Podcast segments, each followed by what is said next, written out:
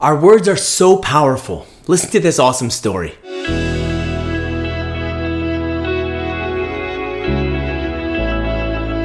Everyone, and welcome back to another episode of Inspiring Hope. This is your weekly boost of uplifting Jewish inspiration. I'm Rabbi Zvi Sittner, and on behalf of the village, VillageShulNH.com, we want to thank everybody for listening. I also want to thank this week's sponsors. Today's talk is sponsored by Sarah and Phil Goldband in honor of the yahrzeit of Sarah's mother, Blima Basvelvo, Aleh Shalom, and Phil's father, Mendel Mordechai ben Moshe Alexander Kohen Shalom. May their neshamas both have an aliyah, as well as by Jeff and Janice Mazer in honor of Haley's bat mitzvah, Mazel Tov Haley, and lastly by Susan Glate in memory of the first yahrzeit of Susan's father, Louis Richard Glate. May his neshama have an aliyah as well. And thank you to all of our sponsors.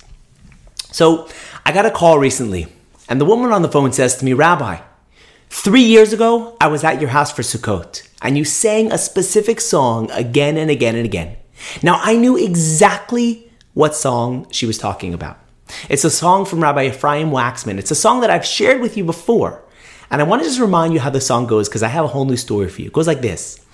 I believe in Hashem, I trust in Hashem. There never is a moment when that I am alone, that I'm on my own. I believe and I trust in Hashem, and I understand that He's holding my hand, that every step is perfectly planned. He's holding me tight, so I'll be alright. I believe and I trust in Hashem. That's the song, you may remember it.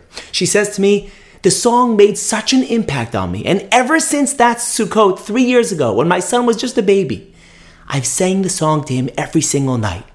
Now he's three years old. The other day I walked into the room. There he was playing on the floor all by himself. And he was singing to himself, I believe in Hashem, I trust in Hashem. She then tells me that unfortunately, last week, she was rushed to the hospital for an emergency surgery. And unfortunately, because of COVID, she had to spend the whole Shabbos there by herself without her husband. She said to me, I was alone, I was worried, I was scared, and I wanted to pray. She goes, But I didn't have a siddur, and I don't even know the prayers by heart.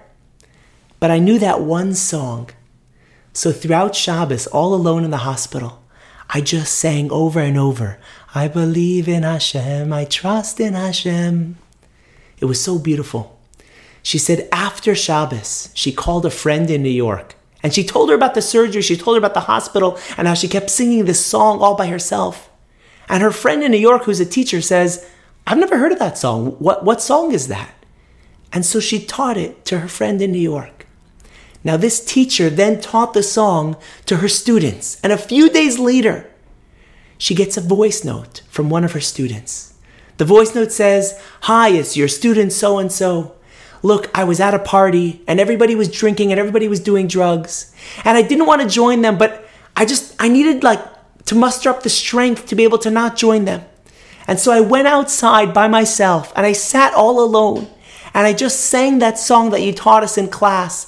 I believe in Hashem. I trust in Hashem. And she said, and I sang it, I sang it, I sang it again until I was able to overcome the challenge and leave.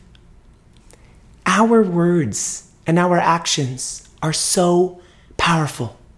This one song inspired me, and I taught it to this mother who instilled the message into her son, and it helped carry her during this difficult time in the hospital. And then she inspired a teacher with it, who then taught it to her students, and she helped this teenager who was in a dangerous situation.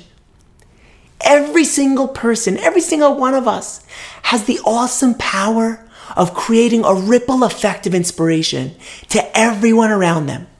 When you uplift someone or inspire another person, it puts them in the mood to want to do the same, to pay it forward. A simple uplifting text message saying, you know, I was just thinking about you. I wanted to say hi and send some love. Who knows where that text is going to go next? And how about a bright smile to another person? Smiles are so contagious. You know, like the old saying goes, smile and the world will smile with you. Maybe it's a random act of kindness but whatever it is to inspire another person. You know, the Torah is compared to light. A unique quality of a candle is that it can begin it can be used to light many more candles without losing its own light. When we share our inspiration, when we give of ourselves, our knowledge, our time, when we inspire others, it doesn't take away from us. Your light doesn't dim when you ignite someone else's flame. It just makes the world shine brighter. In these dark times, let's spread the light. You can do it. Thank you so much for listening. If you want to send me a message or response to the next episode, just email me at hope at h.com. Thanks for listening, and I'll see you next time.